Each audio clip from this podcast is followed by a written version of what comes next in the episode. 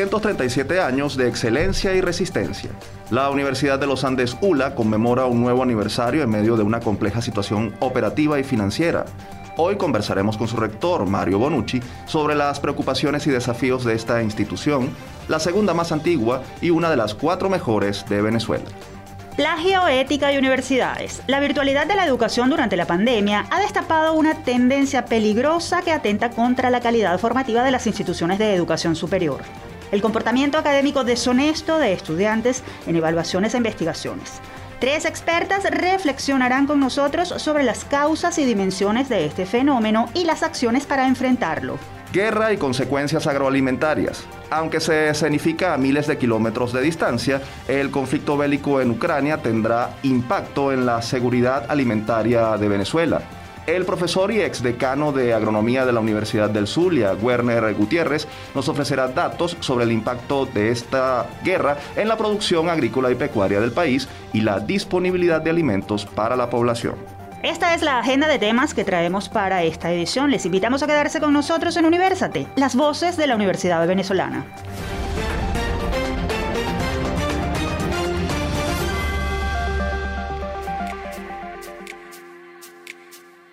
Les saludamos Efraín Castillo y Tamara Sluznis. Y les damos la bienvenida a nuestro programa Universate transmitido a nivel nacional por Unión Radio. Este espacio es producido por Unión Radio Cultural y la Dirección General de Comunicación, Mercadeo y Promoción de la Universidad Católica Andrés Bello. En la jefatura de producción están Inmaculada Sebastiano y Carlos Javier Virgües. En la producción, José Ali Linares y Miguel Ángel Villamizar. Y en la dirección técnica están Ricardo Carrer y Fernando Camacho. Este programa está siendo grabado desde el estudio de radio de la UCAP. Agradecemos, como siempre, al Departamento de Producción Audiovisual de la Escuela de Comunicación Social de la Universidad por el apoyo para hacer esto posible. Bienvenidos una vez más a Universate, su revista radial universitaria de los fines de semana. Para nosotros es un gran honor contar con su valioso apoyo semanas tras semana. Así es, Tamara. En esta edición venimos cargados de mucha información y reflexiones sobre la realidad universitaria y la situación del país desde la mirada de los expertos de la academia, por supuesto. En esta primera parte hablaremos sobre un fenómeno académico que ha puesto en alerta a nuestras instituciones educativas. ¿Quieren saber de qué se trata? Quédense a escuchar. Esto es Universate. Foro Universate. Se acerca la llamada post-pandemia y con ella empiezan a evidenciarse las secuelas de la educación a distancia. Y es que dentro y fuera de Venezuela, profesores de distintos niveles han mostrado su preocupación por la normalización del plagio como práctica académica. Esto significa que el joven ve este acto ilegal y deshonesto como algo común y hasta normal. Además, socializa tal acción sin percatarse de las consecuencias que esto le puede traer. ¿Qué hacer desde la academia para poder prevenirlo? ¿Cuáles son las estrategias pedagógicas que se deben aplicar para disminuir estas acciones? Qué regulaciones y sanciones académicas pueden proponerse. Para debatir sobre este tema, tenemos en nuestro estudio a tres destacadas expertas. La profesora Gemma Utrera, ella es directora de apoyo educativo de la UCAP, la profesora Lisa Gilbert, psicóloga y directora del Centro de Asesoramiento y Desarrollo Humano de la UCAP, y la profesora Magali Vázquez, abogada y secretaria de la UCAP. Un gusto recibirlas nuevamente en este espacio Universate. Bienvenidas, profesoras. Hola, buenos días, ¿cómo están? Profesora Magali, esta pregunta es para usted. El plagio, considerado como uno de los más graves delitos académicos, es la apropiación indebida de contenidos ajenos a través de la copia fiel y exacta de información a cuyo autor original no se le da el debido crédito. Los estudiantes están conscientes de la falta que cometen y de sus consecuencias cuando incurren en plagio. Bueno, muy buenos días, gracias por la invitación. Eh, bueno, yo podría un poco hablar en función de cómo ha funcionado esto en la universidad. Yo diría que nuestros estudiantes sí están conscientes de lo que eso significa. Efectivamente, el, plagio, nosotros normativamente no lo llamamos así, porque bueno, además la noción plagio, efectivamente, como leía Tamara, es un delito, ¿no? Está regulado en nuestra legislación penal, en la ley sobre derechos de autor. En el ámbito académico, eh, esa conducta nosotros digamos que la matizamos y en el caso de la UCAP está eh, descrita en un reglamento que, que, regula el tema disciplinario en el caso de los estudiantes. No quiere decir que un profesor no pueda cometer plagio, también, indudablemente que podría incurrir un plagio en un trabajo de ascenso, en cualquier otra actividad investigativa, etcétera. Pero en el caso particular de los estudiantes, que es donde se ha agravado la situación, quizás de alguna manera promovida por la educación en línea a partir del tema de la pandemia, pues nosotros en, en la UCAP nos hemos cuidado de difundir eh, las sanciones que, acarrearía el incurrir en esta modalidad de fraude académico, porque ciertamente el apropiarse de ideas ajenas haciéndolas aparecer como propias, pues es una eh, falta académica sumamente grave, ¿no? Por supuesto, que esa gravedad nosotros la ponderamos atendiendo a la situación del estudiante, al nivel del estudiante y a la evaluación o a la actividad en la cual se incurrió en ese, en ese fraude. No es lo mismo incurrir en apropiación de ideas ajenas en el marco de un trabajo que forme parte, una evaluación parcial en una asignatura, ¿verdad? Que incurrir en esa falta cuando se trata del trabajo final de la carrera o peor aún en el caso de posgrado de un trabajo de grado. Pero ciertamente pues nosotros vemos con preocupación que esta es, este es un fenómeno que se ha incrementado sobre todo a partir de la, de la educación en línea. No quiere decir que antes no se daba, pues sí, efectivamente ya se venía eh, materializando. Yo incluso diría que en el caso de la experiencia de UCAP, antes de la pandemia era un poco más frecuente el caso de, plagio a nivel de posgrado, porque bueno, es donde se debe presentar un trabajo para poder egresar con alguna titulación. Pero a partir de todo este tema de la educación en línea, ahora se ha intensificado en el caso del pregrado. Ahora, y esta pregunta se la hacemos a, a, la profesora Lisa Gilbert. Cuando un estudiante comete plagio, es descubierto y denunciado por su profesor ante la escuela, se comprueba que incurrió en la falta, se le llama para conversar al respecto, se le abre un expediente incluso por las consecuencias que eso podría acarrear y pese a esto, en una siguiente ocasión repite la conducta por la que fue sancionado. ¿Qué podría estar pasando con ese estudiante? ¿Qué explicación podría ofrecernos desde el punto de vista psicológico. ¿Qué está pasando allí? Sí, buenos días, gracias por, por la invitación. Fíjense que estuve buscando investigaciones de cuáles son los motivos por los cuales estudiantes universitarios eh, cometen plagio, ¿no? A nivel, desde el punto de vista psicológico. En estos estudios que, revisé, dos o tres, eh, era con una muestra de estudiantes españoles y otros de Costa Rica. ¿Qué, argumentaban ellos? Que no tenían conocimiento de qué es un plagio, ¿no? O sea, de, de qué significa plagio después de todos los, estudios este, a nivel estadístico, etcétera, la conclusión de ese estudio era que la mayoría sí lo conocía, pero ellos decían que no sabían cuál era la sanción, ¿no? Ese es uno de los motivos que, comentaban en, en ese estudio. Otras justificación de los estudiantes para cometer plagio es que no tenían las habilidades suficientes para la materia. O sea, la materia es muy difícil, para decirlo en, en términos más sencillos y no tan psicológicos, ¿no? O sea, no entiendo la materia, no sé cómo estudiar eso. Y otra, otra cosa que es bien importante y está relacionado con las estrategias pedagógicas también, es que la materia no me motiva. ¿Por qué no me motiva? Porque no le entiendo al profesor, porque este, me da flojera. Ellos ponían otros términos más psicológicos, pero creo que es más importante que para que los que están escuchando puedan entender, ¿no? Me da flojera estudiar, porque eso implica tener muchas estrategias de estudio, tener planificación, tener buenos hábitos de estudio. Y eh, otra cosa que ellos decían es no me motiva la materia. ¿Por qué? Porque el profesor es aburrido, es fastidioso, no da bien la clase. Entonces ahí es bien importante también la parte pedagógica, ¿no? Que bueno, eso, eso hablará la, la profesora Gema, pero desde el punto de vista psicológico, estas variables también influyen. O sea, pueden ser razones injustificadas según ellos, pero desde el punto de vista psicológico, el análisis que yo hago es que, oye, también es importante la relación entre el profesor y el estudiante, los pensum de estudio, las estrategias con las que evaluamos a los estudiantes, porque bueno, yo también soy profesora aquí en la universidad, y eso también es importante. Desde el punto de vista de la estructura de personalidad, por decir así, podrían, hay unos estudiantes que les gusta el riesgo, o sea, su estructura de personalidad es, a mí me gusta estar siempre al límite. Y el límite puede ser también, ¿será que me van a pillar? ¿Me van a cachar copiándome?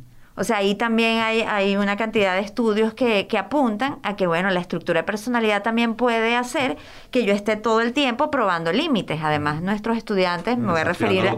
Exacto, me voy a referir a los de pregrado, sobre todo los de los eh, comienzos de semestre, son adolescentes. O sea, entran a los 17 años. Y en esa edad, los adolescentes están probando límites siempre, con la figura autoridad con sus padres en casa y aquí en la universidad con, con los profesores. Entonces, eh, bueno, eso también es, es, importante tomarlo en cuenta porque por la etapa evolutiva, bueno, esos chicos van a estar probando límites aquí y en todos lados. Eso es bien relevante. Ya en el caso de posgrado, como comentaba la, la profesora Magali, bueno, ahí ya son adultos, ahí la cosa es mucho más grave porque dudo que un adulto desconozca que eso es algo ilegal. O sea, y eso ya le corresponde a él, pues ya a nivel legal, si uno desconoce la ley, eso no, no te va a, eximir a cumplirla. Exactamente, esa es la frase a nivel legal que, que usan los abogados. Entonces, eso ya es una responsabilidad como adulto. Y ahí nos metemos en valores éticos, o sea, que ¿Qué valor ético tengo yo como ser humano que hago un acto de corrupción? Porque eso es corrupción. Igual los estudiantes. Y, yo creo que ellos no tienen, aquí ya me voy a referir a, los de aquí, no a los estudios de, de, otros lados. Oye, no, no sé si de verdad les queda claro que eso es un valor, o sea, el ser honesto y el no ser corrupto, el no copiarte, eso es, o sea, no solo es que es ilegal y va en contra de un reglamento, sino que tiene que ver con los valores como ser humano. Y yo me iría más allá con los valores de su familia. Profesora Utrera, además de ensombrecer su proceso de aprendizaje, ¿qué más pierde un alumno cuando incurre en la comisión de plagio? Mira, a mí este tema me preocupa muchísimo desde el punto de vista de conocimiento. Yo creo que este problema es un problema de divorcio, como me decía una persona ayer con la que comentaba, que esto es un divorcio de la, del estudiante con el conocimiento.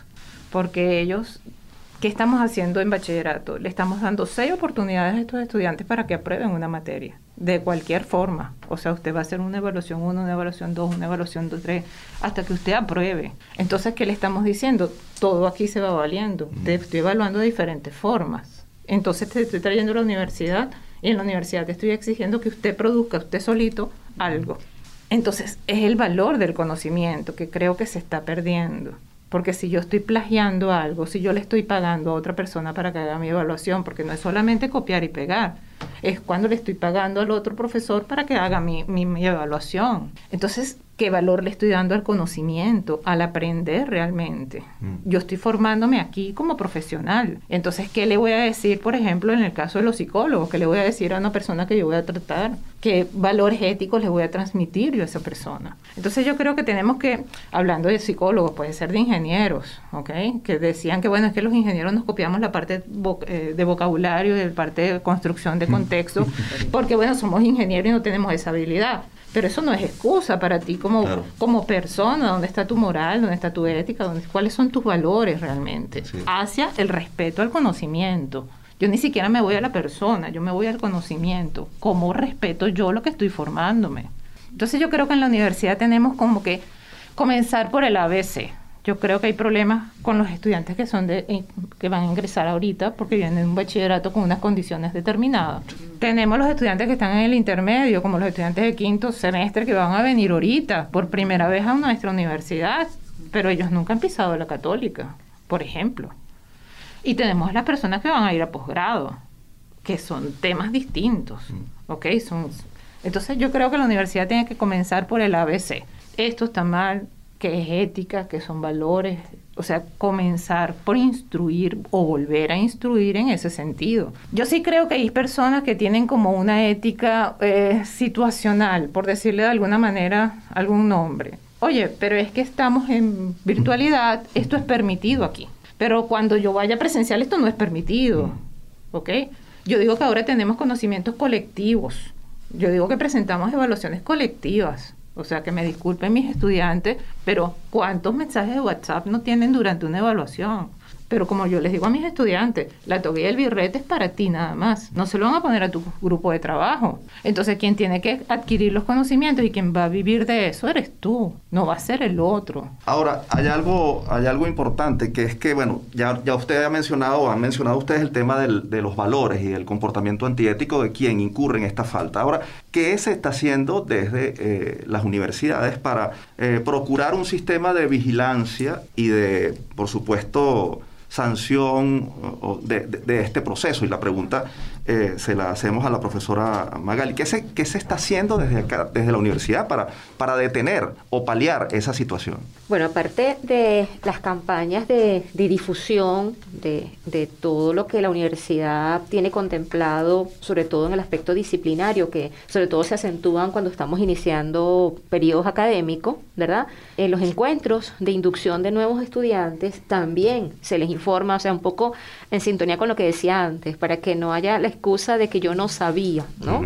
hay eh, en el aspecto ya propiamente, digamos que formal, sancionatorio, en el caso de la universidad, nosotros tenemos, tanto en la sede de Guayana como en Caracas, una comisión disciplinaria que es la que se encarga de la sustanciación de esos procedimientos que se solicita abrir a un estudiante que presuntamente ha incurrido en una falta, tanto faltas académicas como faltas que podrían verificarse en el campus. Yo creo que en, en el caso nuestro, pues bueno, desde las unidades académicas, las escuelas, este, las facultades, en posgrado, los programas de posgrado, se ha hecho un trabajo importante de informar, de difundirse, sobre todo a los chicos que están comenzando, pues, ¿no? Eh, para, para en esa, en esa línea, tratar de modelar ese comportamiento. Y claro, lo grave es, como tú planteabas hace poco, cuando aún con esas medidas la situación no funciona. Nosotros no voy a decir que tenemos un margen de reincidencia en este tipo de faltas muy elevado, pero efectivamente hay chicos que vuelven a incurrir en la falta. O sea, los sancionas, los suspendes por 15 días, no sé qué. Eso trae como consecuencia a veces hasta que pierdan la asignatura y sin embargo vuelven a incurrir en la falta. Entonces, un poco este, relacionándolo con lo que decía Lisa, o sea, es como que yo amo el peligro, ¿no? O sea, sigo en la, en la misma línea de que, bueno, me pasó, pero a lo mejor confío en que no me va a volver a pasar o en que lo voy a poder evitar y sin embargo no me va, me va a descubrir. La universidad, eh, preocupada por esta situación, bueno, tiene este, al alcance, a la disposición de las unidades, fundamentalmente las unidades académicas, este, una aplicación, adquirió pues la licencia de una aplicación que permite detectar casos de, plagio de manera como mucho más expedita, porque lo otro supondría pues todo un procedimiento disciplinario, un procedimiento sancionatorio que se lleva su tiempo. Mm. Pero bueno, contamos también esto promovido desde el Secretariado de, de Investigación con esta herramienta que ayuda a los profesores y a los responsables de las unidades académicas a poder detectar de manera mucho más inmediata si efectivamente estamos ante un supuesto de plagio. Profesora Gilbert, ¿cómo ayudar a un estudiante que incurre en esta falta? ¿Cómo enderezar su camino para no solo para que no la siga cometiendo, sino para que además de cara a su vida profesional, pues bueno, sea una persona con ética y con valores que le permitan desarrollar una carrera exitosa? ¿Es posible corregir a quienes incurren en, en estas faltas? Oye, eso, ese es el gran reto, porque con lo que decía anteriormente, nosotros como universidad tenemos un rol, pero es que yo creo que eso, vuelvo otra vez, eso tiene que ver con los valores también familiares. O sea, en cada familia se transmiten una cantidad de cosas y una de esas debería ser ser honesto, ser responsable, el valor del conocimiento, lo que decía la profesora Gema, se ha, perdido eso también, porque yo escucho mucho a los, a los estudiantes, bueno, pero estudiar tanto y yo haciendo, qué sé yo, con una aplicación, un emprendimiento, gano más dinero. Entonces, ¿para qué voy a invertir tanto tiempo en la universidad? Y ahí yo me voy a la parte vocacional y, de proyecto de vida, y es lo que nosotros los psicólogos trabajamos con en los casos, en consulta, en los talleres, etcétera. Entonces, ¿qué es lo que te motivó a ti a estudiar aquí? ¿Sabes? O sea, porque si tú estás en una carrera universitaria, tu familia se está esforzando, ¿verdad? Porque es un esfuerzo no, no solo económico, es emocional, es las expectativas que ponen en ese, en ese, hijo o hija. Entonces algo así como que, ajá, pero de verdad tú quieres estar aquí, quieres esta carrera, porque eso va a depender de ti, no de tu familia. Así como Gemma les decía, ese y birreta es tuyo, nosotros les decimos, esta es tu vida. O sea, esta es tu vida y eso lo tienes que decidir tú, en conjunto con la familia, obviamente, porque bueno, si tienen 17 años están muy permeados, muy influenciados por la familia y así debe ser, de hecho, porque a los 17 años, pues también qué, capacidad de, tomar una decisión tan grande como a qué me voy a dedicar yo en mi vida, ¿no? Entonces, bueno, pero ellos tienen que tomar conciencia desde el principio, desde esas, desde esas decisiones que son, tengo que ponerme a estudiar, tengo que tener un horario de estudio tengo que tener hábitos de estudio. Porque bueno, ese es el ámbito nuestro como psicólogos también, enseñarlos a eso, enseñarlos entre comillas, o sea, le estamos dando las guías, pero el psicólogo no va a estar con ellos. Tú estudiaste, no estudiaste, cuántas horas estudiaste, tráeme el cuadrito a ver. O sea, eso tiene que ser responsabilidad de ellos. Parte de la adultez, además. Exacto. Y eso es acompañarlos en ese proceso para ser más adultos. Y ahora, ya un adulto que comete una infracción de esta, una reincidencia, eso ya estamos hablando de, de unos rasgos de personalidad que wow, cuidado, ¿no? Aquí este cometen un plagio y afuera no sabemos mm, qué pueden hacer. Actos de corrupción pueden cometer. Claro, desde atropellar a alguien hasta meterse en delitos muy graves. Claro. Ahora, eh, eh, finalmente nos queda poco tiempo y, quisiéramos cerrar con esta pregunta eh, a, la profesora Gemma.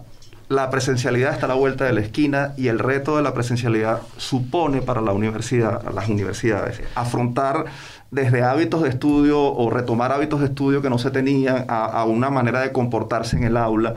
Eh, eh, tomando en consideración este retorno a la presencialidad y lo que viene ocurriendo con, con, el fraude académico del plagio y otras prácticas no honestas, hay que reeducar a los estudiantes en este proceso, hay que reenseñarlos de, manera eh, eh, pedagógica, didáctica sobre el proceso de aprendizaje universitario. ¿Qué, ¿Qué, hacer en ese caso? ¿Cuál es el reto? Yo sí creo que hay que volver a retomar, como decía la profesora Lisa, eh, los hábitos. Tenemos, igual que se tiene que sentar, mire, usted tiene que tomar apuntes, usted tiene que aprender a hacer resúmenes otra vez, usted tiene que sentarse en un salón hora y media en un espacio más pequeño que un escritorio, qué sé yo, no sé, por 50 metros, centímetros cuadrados, usted tiene que saber que esto que se estaba haciendo no está bien. Decirlo de forma explícita, ¿ok? Decir, mire, este hábito no era el correcto, vamos a retomar de la, de la virtualidad las cosas buenas, porque sí hubo muchísimas cosas buenas, pero vamos a eliminar los malos hábitos que se adquirieron.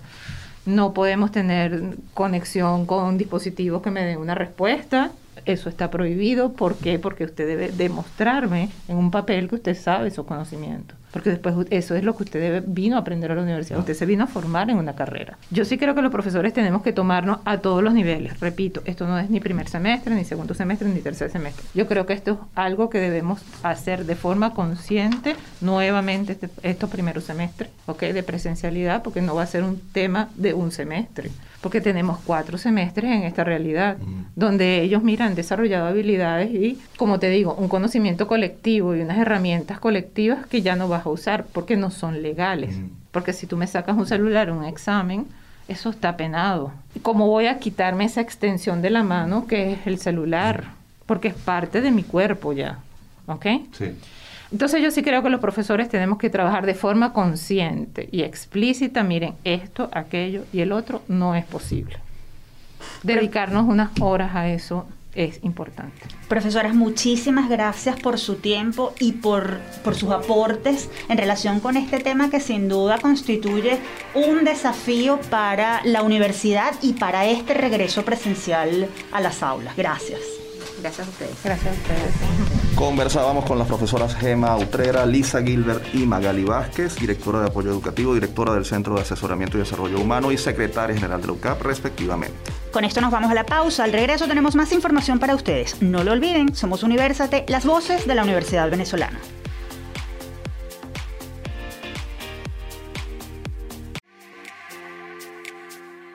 Amigos oyentes, continuamos con Universate, las voces de la Universidad Venezolana. Recuerden que si quieren escuchar este o cualquiera de nuestros más de 100 episodios, pueden acceder a las plataformas iTunes, YouTube y iVoox.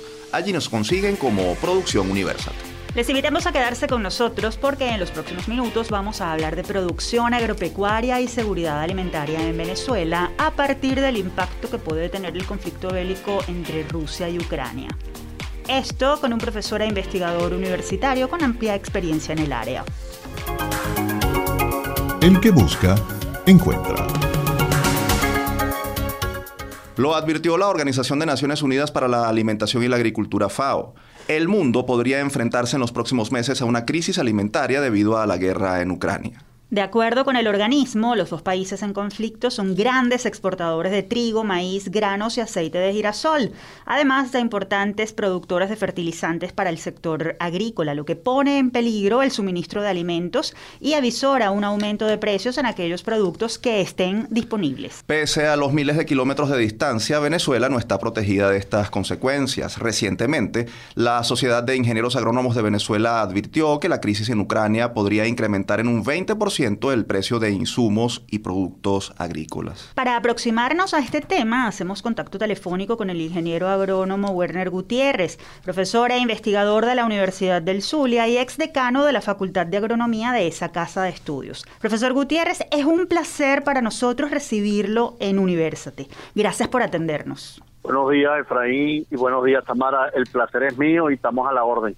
Ingeniero, antes de la guerra de Ucrania, el agro venezolano estaba en problemas. ¿Puede ofrecernos brevemente algunas cifras que detallen la situación del agro venezolano en este 2022. ¿Qué tanto se produce? ¿Cuánto ha caído esa producción? ¿Y qué tanto se satisface la demanda alimentaria del país? Ok, del año 2008 para acá, Venezuela venía decayendo en producción agrícola y para hacerlo muy breve, hemos retrocedido a niveles de producción de los años 70, 80, dependiendo cada rubro, ¿no?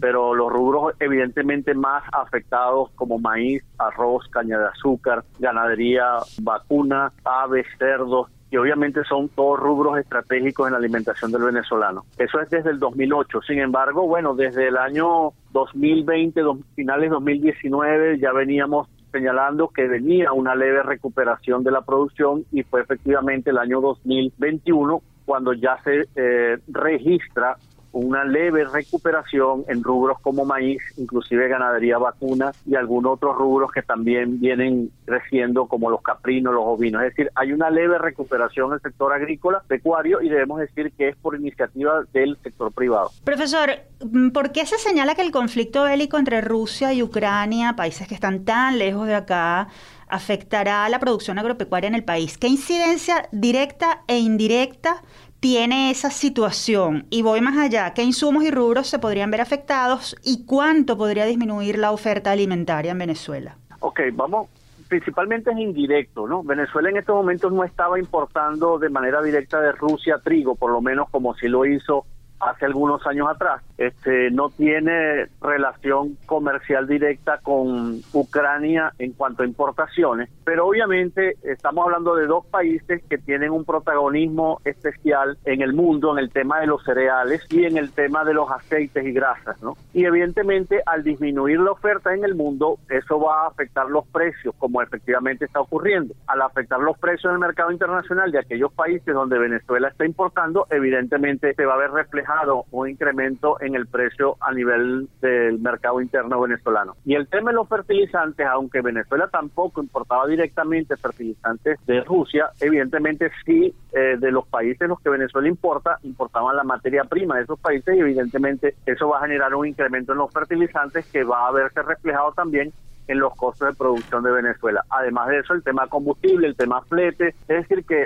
es, es, una consecuencia más indirecta porque Venezuela en estos momentos no mantenía relación directa de compra de insumos ni materia prima con Rusia. Eh, se habla de un incremento de precios, como usted lo menciona, y el presidente de la Sociedad de Ingenieros Agrónomos eh, mencionaba de por lo menos un incremento de 20%. ¿Está usted de acuerdo con esa cifra o incluso pudiera ser más? ¿Qué consecuencias supondría esto? Tirarse o lanzarse a, hacer predicciones sobre una cifra en particular me parece que no es eh, lo adecuado, ¿no? es, es difícil en una economía como la venezolana especulativa porque efectivamente hay una especulación importante y, y unas distorsiones muy marcadas que te hacen ver difícil cuánto puede ser el incremento y vemos a veces productos que son comprados afuera más bajo precio eh, y comparativamente tú los ves en Venezuela los ves mucho más elevados. Entonces hay un componente especulativo de distorsión económica que te hace difícil predecir, pero de que va a haber efectivamente un incremento, por lo menos en rubros como pollo, cerdo, que son rebaños que se alimentan con materia prima importada como soya, como maíz amarillo, y ambos rubros ya sabemos que hay un incremento en el mercado internacional, se va a ver reflejado en el precio final y no va a ser consecuencia directa de nuestra economía, sino que, repito, va a ser consecuencia de un mercado internacional que evidentemente los commodities agrícolas han subido de precio de manera este, significativa. Profesor, en una entrevista que usted ofreció en 2021, señaló que hacían falta 12 mil millones de dólares para recuperar la producción agropecuaria. ¿Por qué ese monto y para qué sería necesario? Bueno, Venezuela tiene que cubrir un déficit importante, por lo menos en maquinaria agrícola, casi el 70 al 80%, dependiendo el, el, renglón de nuestra maquinaria agrícola, ya pasó la vida útil. Hay un déficit de aproximadamente unos 50 mil tractores, cosechadoras, implementos. Parte de ese dinero iría este, dirigido a un programa de, dotación de maquinarias e implementos agrícolas. El otro tema tiene que ver con los insumos. Venezuela importa una gran cantidad de insumos agropecuarios que se necesita. El tema de la semilla, Venezuela, el tema de maíz, de semillas por lo menos como el rubro de maíz, el, casi el 90% es importado, no así en el caso del arroz. En el caso de las hortalizas, prácticamente el 100% de la semilla de, sexual es importada y así sucesivamente. Entonces, no solamente es maquinaria, no solamente es implementos, el tema semilla el tema fertilizante, lastimosamente se destruyó la industria de fertilizantes importante que tenía Venezuela en el tema del nitrógeno, no se utilizó las fuentes de fósforo que tenemos este, minas importantes de fósforo no se han utilizado, o sea que también tenemos que importar fertilizantes y obviamente eh, también hay un componente de nuevas tecnologías que Venezuela tiene un déficit, un retraso interesante que hoy decimos que Venezuela prácticamente es el museo de la agricultura latinoamericana. ¿Qué acciones se deberían tomar en los próximos meses para paliar eh, los efectos que se puedan generar de los que hablábamos al principio y por supuesto para mejorar el, el agro venezolano. ¿Qué apoyo debería darse a los productores agropecuarios, además en un país en el que el crédito eh, bancario está prácticamente, es prácticamente inexistente? Mira, estamos a las puertas del ciclo de siembra más importante del país, que es el ciclo de invierno. El gobierno debería reunirse con los sectores productivos del país, con las asociaciones consolidadas, agrupadas en FEDEAGRA o FEDENAGA, para ver cómo facilita el ingreso en estos momentos de urgencia en el mundo, lo que es fertilizante, lo que es agroinsumo, lo que es semilla. Hacer compras programadas, ya hay los países serios lo están haciendo en rubros como trigo, como maíz, como arroz, porque evidentemente están previendo un déficit en los próximos meses en el mercado internacional. Entonces, el gobierno debería hacer una programación de compras junto al sector privado, productor, distribuidor de alimentos en el país. O sea que deberíamos de ver en estos momentos un proceso de, de unión de esfuerzos entre gobierno sector privado, que se ha demostrado ya que el sector privado es quien tiene sobre sus hombros la alimentación y la producción de alimentos en Venezuela entonces debería haber estas facilidades, porque lastimosamente, tú bien lo decías, no hay financiamiento agrícola en Venezuela en este momento, es algo que debemos, deberíamos de retomar en lo inmediato para hacer frente a este ciclo de siembra, que es el ciclo más importante porque es el ciclo donde se siembra el maíz, que obviamente todos sabemos la importancia estratégica que tiene para nosotros tanto el maíz blanco como el maíz amarillo, se siembra el arroz de invierno, se siembran hortalizas y obviamente se planifica lo que es el año ganadero también. Entonces, ahorita urge una concertación de esfuerzo para hacer frente de manera responsable y seria ante lo que se viene en el mercado internacional de, alimentos. Finalmente, profesor Gutiérrez, en su cuenta de Twitter usted colgó una foto de un cartel en el que se lee lo siguiente. Si el campo no produce, la ciudad no come. ¿Cómo podría complicarse la disponibilidad alimentaria en el país con este conflicto en Ucrania? Y además, si no se atienden las necesidades del agro venezolano, que ya usted explicó muy bien puede complicarse por el tema de las importaciones. Venezuela importa cantidades importantes, eh, se habla en algunos rubros del 80 en otros rubros de 70, en otros rubros de 40% de lo que consume. Y en un ambiente de, recrudecimiento del conflicto podríamos ver lo que ya está pasando, que hay algunos países que se están reservando su producción para el consumo interno y no para exportar. Es decir, que Venezuela pudiese ver comprometido la accesibilidad a alimentos. Entonces, sí pudiese haber un efecto marcado y evidentemente eso va a generar inflación, va a generar nuevamente escasez. Entonces, por eso insisto, la importancia que Venezuela en estos momento apoye a su sector privado nacional en la producción de alimentos porque es cuando más históricamente en las últimas dos décadas Venezuela puede sufrir un problema serio en caso de que se recrudezca el conflicto internacional y en el caso que otros países en los cuales Venezuela sí le compra dinero, sí le compra alimentos directamente, pudiesen verse involucrados en este conflicto y entonces ahí se comprometería aún más la, la, la accesibilidad de los alimentos del venezolano. Ingeniero Gutiérrez, se nos agotó el tiempo, agradecemos muchísimo su participación en nuestro programa. Ojalá las advertencias y recomendaciones que ha hecho el día de hoy sirvan para poner en marcha acciones de política pública que permitan mitigar los efectos de esta guerra que como vemos nos afecta a todos, aunque no seamos víctimas de las balas o estemos a muchos kilómetros de distancia. Gracias Efraín gracias Tamara. Ustedes escuchaban al profesor Werner Gutiérrez, ingeniero agrónomo y ex decano de la Facultad de Agronomía de la Universidad del Zulia. Avanzamos con esta edición de Universate. Si quieren dar a conocer en nuestro programa alguna investigación, proyecto o personaje universitario destacado, pueden escribirnos a producciónuniversate.gmail.com.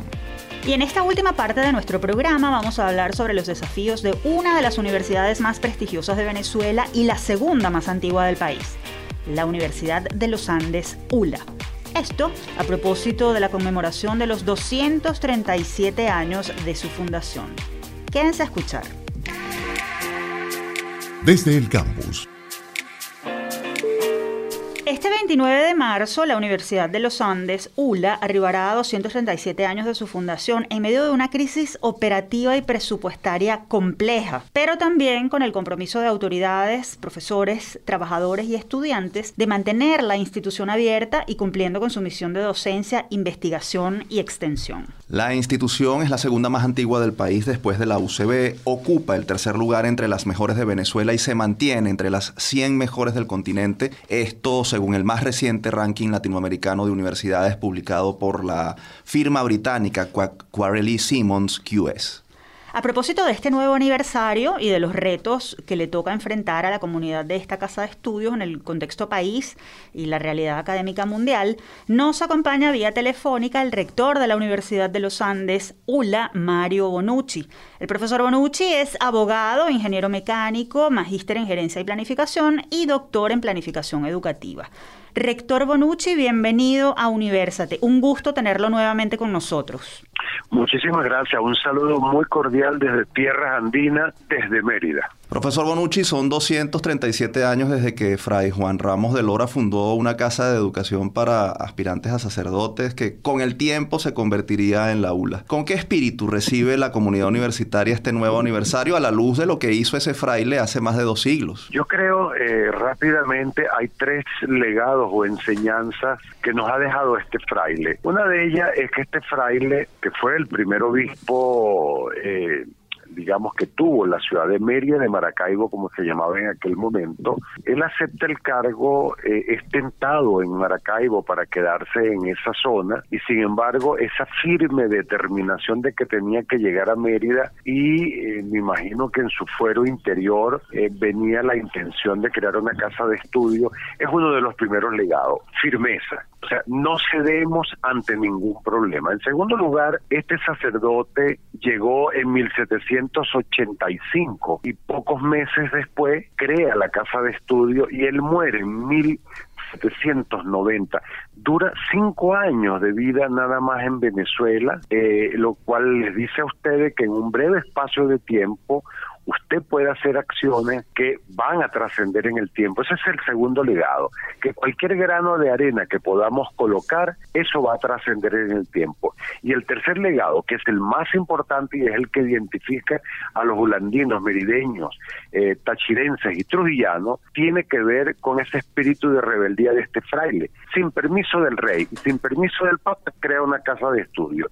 Y cuando por fin le dan el permiso, crea un seminario también sin permiso del rey y sin permiso del papa. Bueno, eh, ese acto de rebeldía con el que nace la Universidad de los Andes nos acompaña el día de hoy para protestar, para exigir nuestros derechos, pero también para con mucha alegría celebrar este aniversario, y digo celebrar más que conmemorar, porque hemos mantenido las puertas de nuestra universidad abierta con ausencia presupuestaria, con salarios de miseria, no tenemos providencias estudiantiles, no tenemos seguridad social, pero tenemos una universidad que ofrecerle a los merideños, a los andinos, a los venezolanos. Rector Bonucci, la ULA se mantiene en los primeros lugares entre las universidades del país. ¿Está en riesgo esa excelencia? ¿Cuál es el desafío y la acción principal para mantener precisamente esa calidad académica?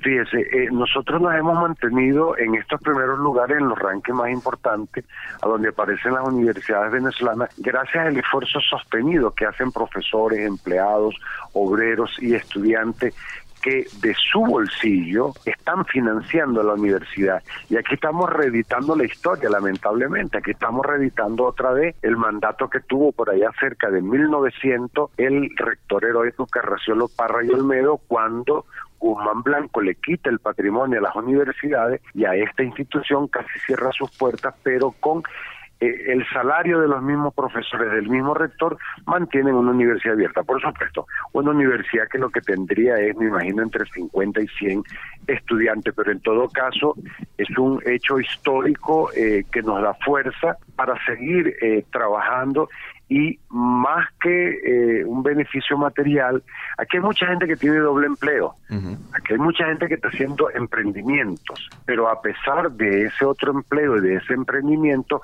le está dedicando tiempo a la universidad. Entonces yo creo que esa es una de las razones principales por las cuales nos hemos mantenido en los primeros lugares. Rector, este aniversario también llega en medio del llamado a retomar la presencialidad después de dos años de educación a distancia o parálisis parcial o total de, de muchas carreras en varias universidades públicas. ¿Está la ULA preparada para asumir esa presencialidad tomando en cuenta la situación en la que se encuentra? Mire, eh, yo creo en primer lugar que los tiempos, eh, independientemente de la pandemia, y que es el trabajo que ha realizado la Universidad de Los Andes a lo largo de unos cuantos años, es que nosotros debemos empezar a sumarnos a todos estos paradigmas educativos modernos como la educación multimodal, bueno, que se traduce en una educación híbrida. O sea, yo, fíjese, nosotros en las últimas reincorporaciones nos hemos encontrado con la gran sorpresa que más del 50% de los estudiantes que solicita volver a la Universidad de los Andes no están en Mérida. No sabemos si es que están dentro del país o fuera del país, pero tenemos muchos casos de gente que está en Chile, gente que está en España, pero sin embargo se está inscribiendo en los periodos especiales que estamos desarrollando a distancia que tenemos una plataforma ya probada.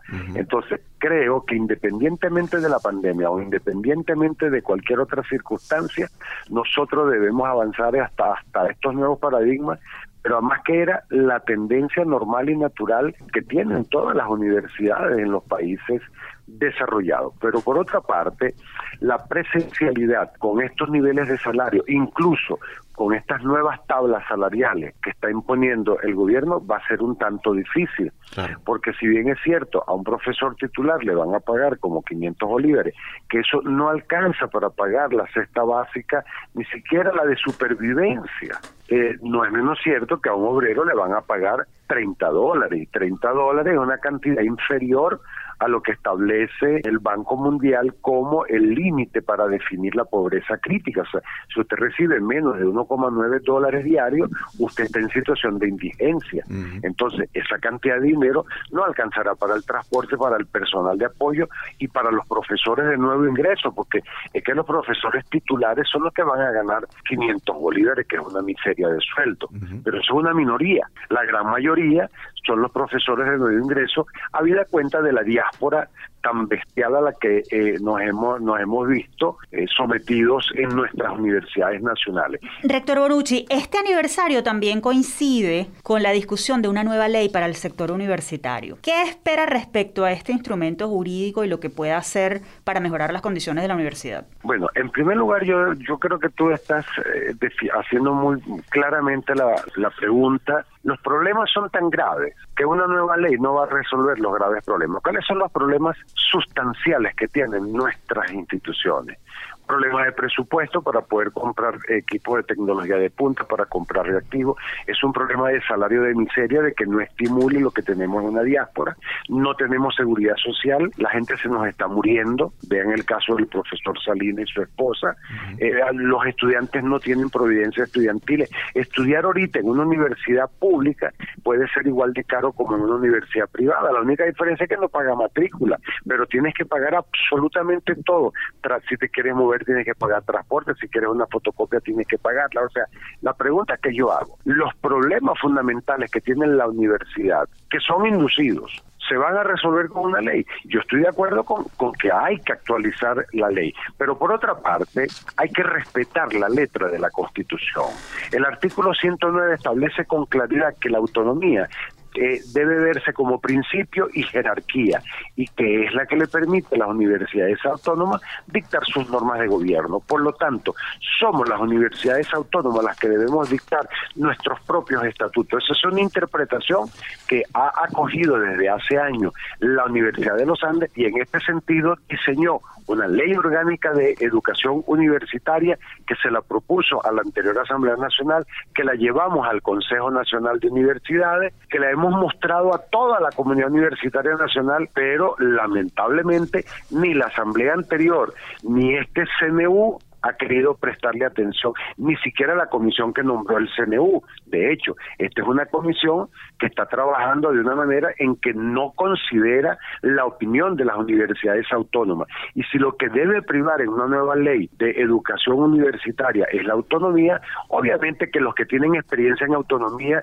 son, son nuestras universidades. Mm. ¿Cómo puede tener experiencia en autonomía una universidad donde el rector es impuesto a dedo, lo nombran a dedo, le dicen ese es tu presupuesto y así lo vas a gastar, te quito la nómina y te la pago por el sistema patria. O sea, ¿cómo va a hablar de autonomía una institución que nunca ha podido desarrollar ninguno de los aspectos medulares que se derivan de este, de este principio y de esta jerarquía tan importante? Finalmente, rector, y más allá de los problemas el contexto nacional y mundial exige la transformación de la universidad venezolana. ¿Qué pasos se están dando desde la ULA para hacer esto posible y procurar el cumplimiento de su misión? Bueno, te decía hace poco que antes de la pandemia ya nosotros teníamos en mente que debíamos avanzar hacia lo que nosotros llamamos educación híbrida. Mira, la educación híbrida contempla conceptos como el e-teaching, como para decirlo en el argot educativo, o sea, pero una asignatura puede ser dictada por un profesor que esté en España eh, y colabora en la asignatura alguien que esté en Chile, alguien que esté en México, eh, y esa asignatura o esa unidad curricular le puede servir a un estudiante que esté en Venezuela o que esté en Francia, vale decir, eh, lo colaborativo, el uso de las nuevas tecnologías para poder desarrollar habilidades y destrezas en el estudiante es lo que tiene que imponerse. Ya las universidades, no solo las universidades venezolanas, cualquier universidad en el mundo ya no, no es que no soporte, que no tiene ningún sentido que siga construyendo edificaciones y sustentando su paradigma educativo exclusivamente en la presencialidad. La presencialidad es importante. Usted necesita hacer prácticas de campo, usted necesita hacer eh, eh, prácticas de laboratorio, usted necesita el contacto con los seres humanos en el área de ciencia de la salud. O sea, es importante. Pero por otro lado, hay muchos contenidos programáticos que pueden ser impartidos a través del uso de las tecnologías, redes. Entonces, yo creo que nosotros estamos dando pasos agigantados producto por supuesto de la pandemia, hacia ese nuevo paradigma. Y yo creo que allí ya no hay retroceso. Debe empezar a imperar ahora situaciones de que nosotros tengamos una plantilla de profesores, probablemente a honor en principio porque no tendremos cómo pagarle, pero tendremos profesores eh, en el Valle del Silicón, tenemos profesores en España, en México, en Argentina, en Chile, que van a colaborar, a colaborar con la educación venezolana. Nuestros propios egresados que están en en centros de excelencia en cualquier parte del mundo. Mira, nosotros tenemos gente que está trabajando en la NASA, ingenieros mecánicos. O tenemos eh, eh, licenciados en física trabajando en Suiza, en el CERN. Entonces, ese tipo de cambio paradigmático es lo que debe imponerse no solo en la Universidad de los Andes, en la Universidad Venezolana. Pero para hacer esto, tú tienes que tener esa amplitud para poder desarrollar conocimiento, para que no tengas trabas, porque aquí hay gente que eh, su nivel de miopía académica lo ha llevado a decir que tú no puedes hacer educación a distancia porque estarías violentando un problema de soberanía. Entonces, bueno, bueno, frente a esa mentalidad retrógrada es que nosotros tenemos que avanzar, pues, ¿no? Y ahí es donde tiene importancia una nueva ley de educación universitaria, es que promueva este tipo de desarrollo. Profesor Bonucci, le agradecemos su participación en Universate, nos quedamos sin tiempo, pero quiero que sepa que esta es su casa y a través de usted hacemos llegar a la comunidad de la ULA la felicitación por este nuevo aniversario, a pesar de todas las dificultades. No, bueno, les quiero agradecer a ustedes el espacio que me han brindado y recordarle que como siempre le menciono a las personalidades con las que tenemos relación, esta es la casa de todos, también es la casa de ustedes. Muchísimas gracias. profesor Bonucci. Conversábamos con Mario Bonucci, rector de la Universidad de los Andes ULA. Con esta conversación llegamos al final de nuestra edición de hoy. Antes de despedirnos, como siempre, compartimos con ustedes nuestra acostumbrada frase de la semana, esta vez a propósito del aniversario de la ULA.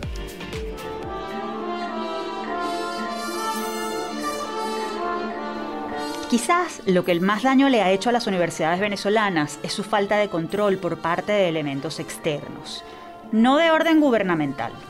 El gremialismo y el clientelismo solo podrán frenarse en la medida en que otros sectores de la sociedad, lo suficientemente conocedores de lo que debe ser una universidad en términos de su vida académica, sean capaces de hacer para mejorar e incidir en su labor de gobierno, de administración y en el control de ella misma. Lo dijo en 2010 a propósito de la autonomía universitaria Miguel Rodríguez Villeneuve, rector de la Universidad de los Andes ULA entre 1992 y 1996 doctor en economía por la Universidad de Oregon en Estados Unidos, Rodríguez Villeneuve nació en Francia en 1940 y murió en San Cristóbal, Táchira, en 2017.